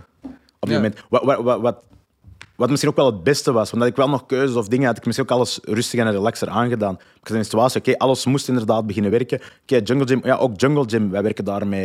Uh, we hebben er heel wat klanten, we hebben er echt een community. Ook dat, ja, oké, dat, moet, dat moet blijven draaien. Dus je schiet inderdaad wel in, in oplossingen. En dat is dan heel interessant als ik inderdaad ga kijken naar mezelf in, in die schooltijd. Dat was inderdaad heel likes En als dingen me interesseerden, ging ik er niet direct uh, mee aan de slag. En als ik dan inderdaad nu de vertaalslag maak, zeker dingen die me interesseren en bij, bij een eigen bedrijf, ja, dat toont, dat was vooral voor mezelf de, de um, vooral aan mezelf getoond van, hey, when shit hits the fan, krijg je dingen opgelost. Um, En dat geeft dan ook gewoon een bepaald zelfvertrouwen naar ja, verder ondernemen of andere dingen aanpakken. Ja, dat is toch wel, schetst ook wel de man zoals hij moet zijn, toch? Mhm. Van oké, in een situatie van leven of dood, ja. Dan is hij daar, dan lost hij het op. Mhm. Dan staat hij uh, voor zijn uh, vrouw, kinderen, noem maar op. Klopt. Wat er ook gebeurt, weet je wel. En ergens ken ik jou als de guy die, uh, ondanks je uit elkaar bent, met je echt nog steeds door vuur gaat voor, om, om mensen veiligheid te bieden en, en, mhm. dat soort dingen. En dat maakt natuurlijk ook het gedeelte waarom je die strijdlust voelt. Mhm. En hoe is dat zich uiteindelijk vertaald naar, naar je bedrijven? dus ja, je Jungle Gym partner mhm. stapt op. Je had al coaches toen of niet? Toen nog maar één coach in de tijd. Oké, hoe ging dat dan? Want jij moest in één keer die, die, dat gat opvangen. Inderdaad. Ligt ook uh, financieel. Uh... Dus, de, dus in, in, in het begin bij Jungle Gym was dat inderdaad oké, okay, zelf, um, um, zelf mee trainingen gaan geven. Waar het toen, we waren er aan het denken voor onze tweede coach toen aan te nemen. Of die was er misschien inderdaad net, denk ik. Ja, gewoon direct inderdaad gaan zoeken. Um, met toen te beginnen ondernemen besefte ik gewoon van oké, wat je eigen tijd waard is. Dus en ik, sowieso wou ik ook wel altijd al graag een team uitbouwen. Dus dan ben ik inderdaad gewoon op zoek gegaan naar, naar extra coaches. Als ik dan nu terugkijk, we hebben een team van, van vijf coaches. We hebben een, een marketingteam van uh, twee dames die, die al onze socials en dergelijke verzorgen. Um, en als je dan ziet, dat is ook eh, even reclame voor jou, ook weer, uh, mits gewoon een, goede mentor te hebben en goede coaching. Um, ik ben gewoon dit jaar in een half jaar onze volledige jaaromzet van vorig jaar gedraaid met een volledig team. Dus vandaar dat ik kan zeggen van enorm dankbaar. Het is soms door bepaalde zaken moeten gebeuren. Mm. Om dan weer ja, zonder resultaten te, te hebben. En op dit moment is dat zeker en vast een, een, een zoektocht. Mm. Um, maar lichtjes aan, alles beginnen automatiseren, systemen vinden, een team uitbouwen. Um, voilà, de dag van vandaag hebben we een, eigen applicatie. Um, dat team dat er staat, dat volledig autonoom is, dat weet wat ze moeten doen, dat al onze waarden mee naar buiten brengen. Ja, dat is, dat is inderdaad de groei die je dan doormaakt. Hè. Juist uh, daar ook echt iets mee doen. Want mhm. wat je natuurlijk ook kan hebben, en dat zie je vaak uh, bij ja, verschillende, of het nou man of vrouw is, maakt niet heel veel uit. Maar vaak zie je wel, oké, scheiding. Mhm. De munt kan ook de andere kant opvallen. Weet je? je kunt ook de, de fles grijpen. Ja, ja, ja, ja. ja, als ik de gemiddelde zwerver aanspreek. Uh, in de stad in Eindhoven, die bij een parkeerplek staat, ja, die, die zijn allemaal gewoon, ja, ja, uh, door een huwelijk, ex-vrouw, mm. weet ik veel, bedonderd. En dat noemen ze dan zo. Ja, Wellicht zijn hun, uh, hebben ook iets gedaan. Maar die kunnen dan wel zo zeggen van, ja, daardoor eh, naar de kloot gegaan. Weet je wel? Dus het kan ook inderdaad de andere kant opvangen. En ik denk, het essentiële van wat jij hebt gedaan is die baas op orde, de juiste mensen praten, goede omgeving Mhm. en altijd in je hoofd gehouden. Wat is het allerbelangrijkste voor mij? En dat is ja, en dat moment gewoon je zoontje, familie, dat op orde houden. Voilà. En, en, en voor mij, om daar dan de brug te maken, inderdaad, wanneer die why sterk genoeg is, al de rest volgt. En, en voor mij, um, juist over Jungle Gym, maar nu dan bij Echo Delta, ehm, dat is ook de reden dat ik met, met ouders werk. Ehm, vanuit Vertel even, Echo Delta, wat ja, is het? Dus, Ja. dus Echo Delta is inderdaad één op één coaching voor ehm, ondernemende ouders. Ehm, mensen die ehm, ehm, een managementfunctie hebben of die een eigen onderneming hebben, die daar druk bezet zijn. Ehm, en ik zorg ervoor dat ze geen keuze hoeven te maken tussen hun onderneming, hun gezondheid en vooral inderdaad hun gezin. Ehm, dus wa- wa- wat doe ik daar eh, misschien concreet? Ehm, we gaan echt de diepte in. Er is een deeltje van oké, wie zijn ze als, als persoon? Ehm, we gaan kijken naar oké, hun gezondheid, hè, dat is een fundament. Zien dat ze zich goed in hun vel voelen, dat ze productief zijn, dat de dingen gedaan krijgen. En dat vertaalt zich gewoon naar ja, meer kwaliteit, eh, eh, kwaliteitsvolle tijd met hun gezin. Hè, want daar zeg ik altijd van. En ik herken het gewoon, dat is het leuke. Ik kan vaak vanuit eigen ervaring spreken. Je kan bij je gezin zijn, maar als je mentaal nog aan die twee facturen of die ene e-mail bent aan het denken, ja, daar heeft niemand iets aan. Ehm, maar als je die mentale ruimte hebt en je kan er echt zijn, je voelt hè, als mensen echt aanwezig zijn, ja, dat is gewoon zo krachtig. Ehm, en ook gewoon voor zichzelf, zich beter in hun vel voelen. Ehm, dat vertaalt zich ook gewoon naar hun onderneming, waardoor ze daar weer beter resultaten hebben. Ja. Dus ja, daar heb ik nu gewoon mijn missie van gemaakt. Ja, dus eigenlijk eh, carrière en gezin. En dan niet van nu meer tijd voor je gezin en balans, maar meer van oké, zelfs nog hard gaan met je onderneming zonder dat eh, je gezin daaronder hoeft te lijden. Juist dat je er meer aanwezig kunt zijn. Dus echt in het moment. Want ik denk dat de grootste valkuil is voor ondernemers überhaupt, zonder Mhm. kinderen, met kinderen, is niet echt aanwezig zijn bij hun thuisfront. Ja, Is dat ook iets wat je herkent bij klanten, waarom ze ja, vooral als ondernemende ouder bij jou komen? Echt wel. En, en, en je hebt er zo'n paar zaken dat, dat vaak naar, naar boven komen, dat de, de luisteraars ook gaan herkennen. Maar zelfs als je bij, bij mensen bent, toch nog op je gsm willen zetten, toch nog even willen checken. Ehm, ja, dat zijn tekens dat je niet in het hier, in, in het nu kan, eh, kan zijn. Ehm, ik denk dat dat inderdaad een heel grote is. Ehm, en voor de rest, ja, ook een bepaalde onrust gewoon. Hmm. Het is nooit genoeg. Is dat die onrust die jij ook had? Toen? Zeker en vast. Ja. Zeker en vast. En, en het is vanuit die herkenbaarheid dat ik... eh, theorie is inderdaad altijd mooi, hè, maar ik merk met het type ondernemers dat ik spreek... op, Oké, hoe werkt dat in de praktijk? Hoe kan ik dat nu effectief gaan, gaan toepassen? Mm. Als ik dan vanuit eigen ervaring kan spreken... Oké, wat heeft er voor mij goed gewerkt? Hoe kunnen we dat voor u gaan tweaken? ehm, maakt het gewoon heel reëel voor hun. En dan maakt het niet dat een, een heel abstract concept, maar gewoon, oké, ik heb toen dit gedaan of ik heb toen dit gezegd, dit aangepast. Ehm, en dit is hoe dat jij dat zou kunnen, kunnen toepassen. Ja, en dat is, dat is echt vanuit jezelf sprekend. hè. Mhm. Dus je coacht uiteindelijk gewoon vanuit je missie voor wat je zelf toen Ja. misschien wel nodig had Ja. gehad. Doen we dat, doen we dat niet vaak? Iedereen. ja, nee, nee, daarom Ja, noem ik je als in, ik bedoel, je als coach, coaches coachen vaak wat ze zelf hebben nodig Tuurlijk. gehad, weet je wel. En eh, dat is natuurlijk heel logisch, want Mhm. alles wat ik eh, bij eh, Conscious Slaap Academie heb geleerd, kan ik meegeven aan mijn klanten, weet je Ja, wel, ja, ja. bijvoorbeeld. Dus daarom is het ook zo, denk ik wel, ergens belangrijk, vind ik, dat eh, je niet alleen maar theorie loopt te spitten en eh, honderden Mhm. boeken leest, Ja. maar je moet ook zelf eh, praktisch het in de markt gaan zetten. Je moet ook zelf die dingen gaan doen, want Ja. ik kan jou zeggen, yo, zo moet jij vader zijn, maar ja, weet je, ik ben nog geen vader, weet je. En natuurlijk kan ik jouw blinde vlekken blootleggen en dat lukt ook wel aardig Mhm. goed. Maar het vader zijn, dat is iets wat jij zelf nog wel, wel veel beter kan op dit moment dan ik zou kunnen. Op, Mhm. hè, je hebt gewoon meer ervaring. Dus dat maakt het ook interessant dat jij dus die doelgroep hebt gekozen Mhm. vanuit een bepaalde passie, denk ik, eh, voor het vader zijn. Ja, klopt. En het is ook de combinatie van... Ik heb zelf ehm, gewoon ook al coaching ge- gevolgd en, en verschillende seminaries, cursussen. En wat merk je daar vaak? Het wordt heel vaak niet gericht op mensen met kinderen. Omdat we kennen allemaal de, de, de magical mornings of de perfecte ochtenden en, en de ochtendroutine en de slaaproutine. Maar ja, ik kan jou zeggen, als nachts je kind twee, drie keer wakker wordt, ehm, ja, dan ga je ochtends niet drie minuten mediteren. Of ik kan morgen, ik kan ochtends niet drie minuten gaan zitten. Ja, mijn zoon gaat rond mijn nek komen. Ehm. Dus het is vooral ook daar vanuit een praktische mindset van... Bij ouders moet je een plan B, een plan C, en een plan B en een plan C hebben.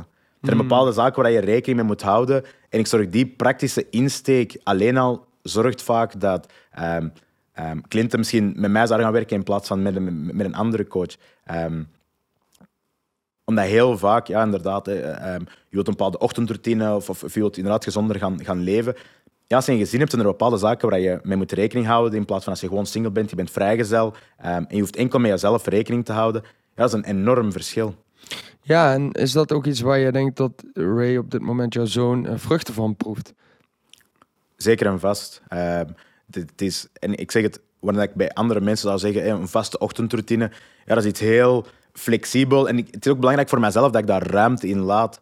Omdat in het begin, wat doe je? Ah, Oké, s ochtends moeten we dit doen en dan dat. Als hij er geen zin in heeft, ja, dan is er een moment dat het inderdaad gewoon niet gaat gebeuren. Dus dan moet ik voor mij, bij mezelf heb ik echt moeten leren om, om los te laten. En zeker als ik met hem ben, gewoon te flowen. En als wij samen flowen, dan gebeuren er de meest leuke en spontane zaken. Ehm, maar als wij, oh, dan dit en dan dat, ja, dat werkte niet. Dat ging bijna ook in tegen mijn natuur. Ehm, ik denk als je gewoon een bepaald framework kunt, kunt creëren waarin dat je weet van oké, die, die en die dingen worden sowieso aangeraakt. En op het einde van de dag heb je dat bereikt. Ja, of dat je dan eerst dat hebt gedaan of dan dat, dan doet het er eigenlijk niet echt toe. Ik kan me voorstellen dat heel veel ouders eh, ook denken van ja, weet je, ik weet wel wat ik moet doen, maar ik heb gewoon geen tijd om het te doen. Mhm. Wat geef jij die ouders mee? Ja, dat is het ding altijd. Hè. Eh, we weten altijd inderdaad wat te doen. Hè. Als iedereen... eh, ehm, als het enkel om kennis ging, had iedereen een sixpack. Uh, zeg ik altijd. ja. Ehm, ehm, dus daar draait het om. Het gaat inderdaad om inderdaad zaken gaan toepassen. Ehm, en vandaar, gezondheid is het fundament. Als je je niet goed in je vel voelt, je hebt niet de mentale ruimte, ook al weet je het, je gaat het effectief niet toepassen. Ehm, dus vandaar dat mijn nummer één is altijd van ga bewegen, ga naar buiten. Dat is voor mij al nummer één. Een tweede is plannen. Ja, Wat je niet plant, gaat niet gebeuren. Zeker niet als ondernemer en zeker niet als je ook nog eens kinderen en een gezin hebt. Ehm, dus zelfs de kleinste zaken, ga die inplannen voor jezelf. Ehm, plan het plannen zelfs in. Zorg ervoor dat je op zondag een moment hebt waarin dat je de week vooruit kijkt. Wat is er deze week? Wat is er niet van gekomen? Wat is er goed gegaan? Die, die zaken neem je mee, zowel voor je onderneming, maar nog meer. En dat is iets dat ik ook heb geleerd, ook voor jouw gezin. Wat zijn de uren dat puur enkel voor jouw gezin zijn? Wat is die date night dat je met je partner inderdaad weggaat? Wat is een moment voor jouzelf of inderdaad met vrienden? Ehm, je workouts, al die zaken moeten in jouw planning staan. En dat verhoogt enkel de kans dat ze gaan gebeuren. En het grappige is, door zaken in te plannen, heb je vaak veel meer ruimte voor vrijheid. Ehm, maar als je ruimte laat in die, in, in die agenda, ja, zijn er heel veel zaken dat gewoon niet gaan gebeuren. En als dat inderdaad een, een cirkel is dat keer op keer blijft gebeuren, ja, daar ga je niet gelukkig van worden. Ja en je relatie wordt er ook gelukkig beter van. Zowel met jezelf als met eh, de mensen om je heen. Zeker en stond op een gegeven moment op een punt natuurlijk eh, dat, dat, laten we zeggen, even alles misging. Mhm. En dan heb je dus de keuze als ouder om te gaan verdoven of eh, Mhm. echt iets van je leven te gaan maken en het desondanks in je kracht te gaan zetten. Ja. Gelukkig heb jij dat tweede gedaan. Mhm. Maar als ik jou nou vraag, waar kan het fout gaan als ondernemer, ondernemende ouder? Wat kan het misgaan? Wat zou je dan zeggen? Ehm, het is veel. Je hebt heel veel petten op, je hebt heel veel verantwoordelijkheden. Ehm, je bent daar zaakvoerder, ehm, je bent daar alleen of je hebt, je hebt een team. Maar ook thuis worden bepaalde zaken van jou verwacht. Je verwacht bepaalde zaken van jouzelf. En dan is het heel makkelijk om op vrijdag inderdaad eh, de fles erbij te pakken, een paar biertjes. dat vertaalt zich een dag erna. Eh, ah, het is weekend, dus ik kan bepaalde dingen gaan eten. Op zondag eindig ik met, met een pak friet.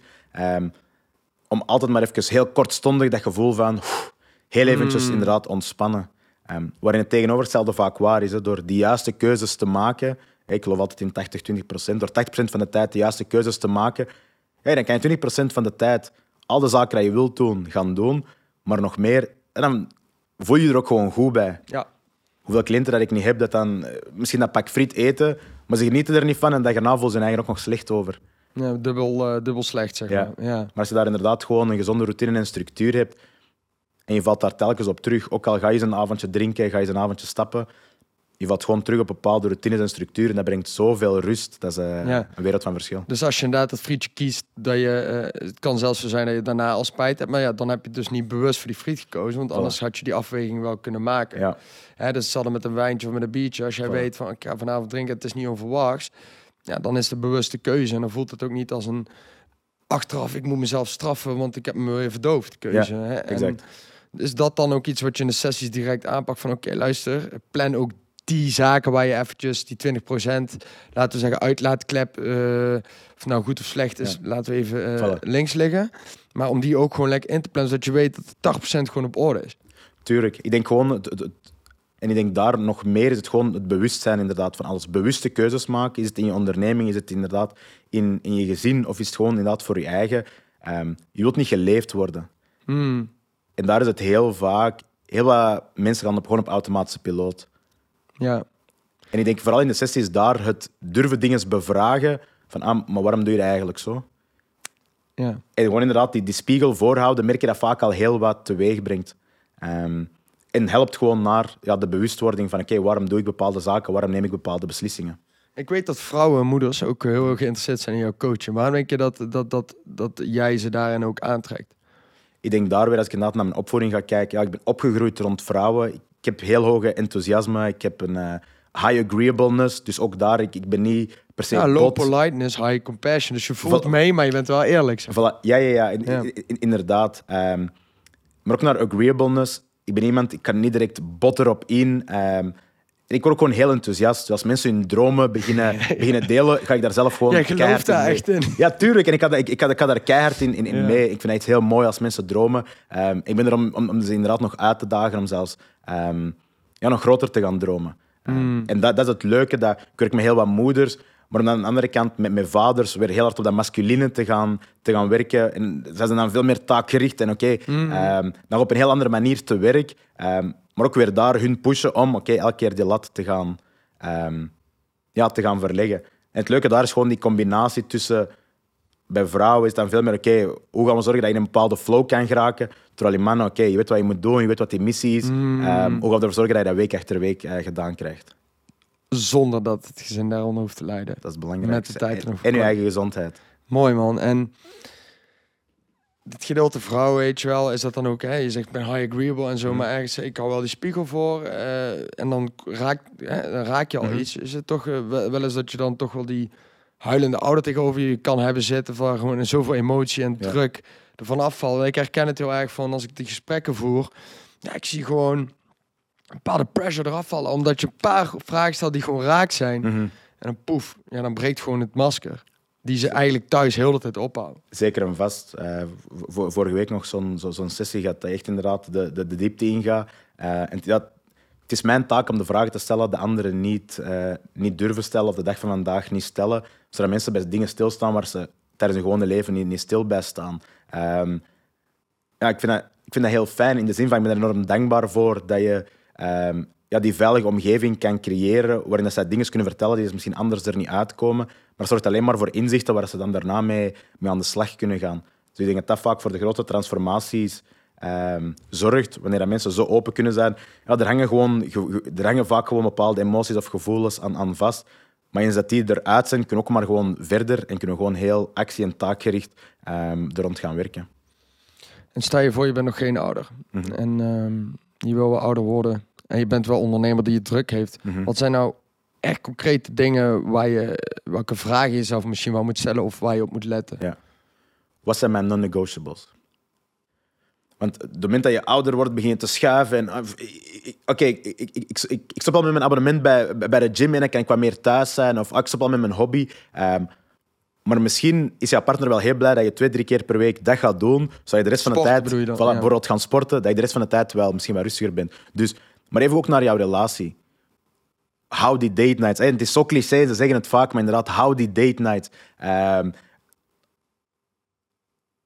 hou die date night daarnaast, oma's, opa's. Als, als ik al zeg, de, de liefde en warmte dat zij hebben, eh, maar even ook eh, de supporting network daar, da- daar rond. Je hebt heel wat neefjes en nichtjes die maar al te graag babysitten. Maar als ouder moet je durven hulp vragen. Mm, Heel ondernemende ouders hebben echt last om, om hulp te vragen en ze willen niemand eh, ten laste zijn om hun kindje daar eens te laten. Ehm, maar zowel jouw kindje gaat er heel veel aan hebben, puur naar socializing. En ook, ja, die gaan er verwend worden, dat kan niet meer op. Ehm, maar ook voor jouzelf, voor jouw relatie en voor jezelf om die tijd te geven. ehm, om eens van elkaar te genieten, om zelf jouw je, je dingetjes te kunnen gaan doen. Ehm, ja, dat is zo belangrijk. En drie, en dat is, dat is ik zelf ook zeg van, ja, blijf gewoon aan jezelf werken. Ja, want alles is, als ouder denk ik alleen nog maar in functie van wij als ouder, als ouder van, maar je bent nog altijd ook gewoon een, een persoon, Ja. een man, een vrouw. En er zijn ook gewoon bepaalde dingen dat je voor jezelf wilt doen. Ehm, en dat kan gaan van eens een keer naar, naar het schoonheidssalon, eens een keer een massage gaan laten doen. Ehm, of inderdaad gewoon te, gaan sporten. Blijf gewoon ook die zaken voor jouzelf doen. En dat voor jouzelf op voorhand scherp hebben, ehm, denk ik dat along the way het alleen maar makkelijker maakt. Want ik zeg het, tijdens zwangerschap, hormonen, alles, alles gebeurt. maar dat op voorhand al duidelijk hebben, ga je beide gewoon heel veel rust geven.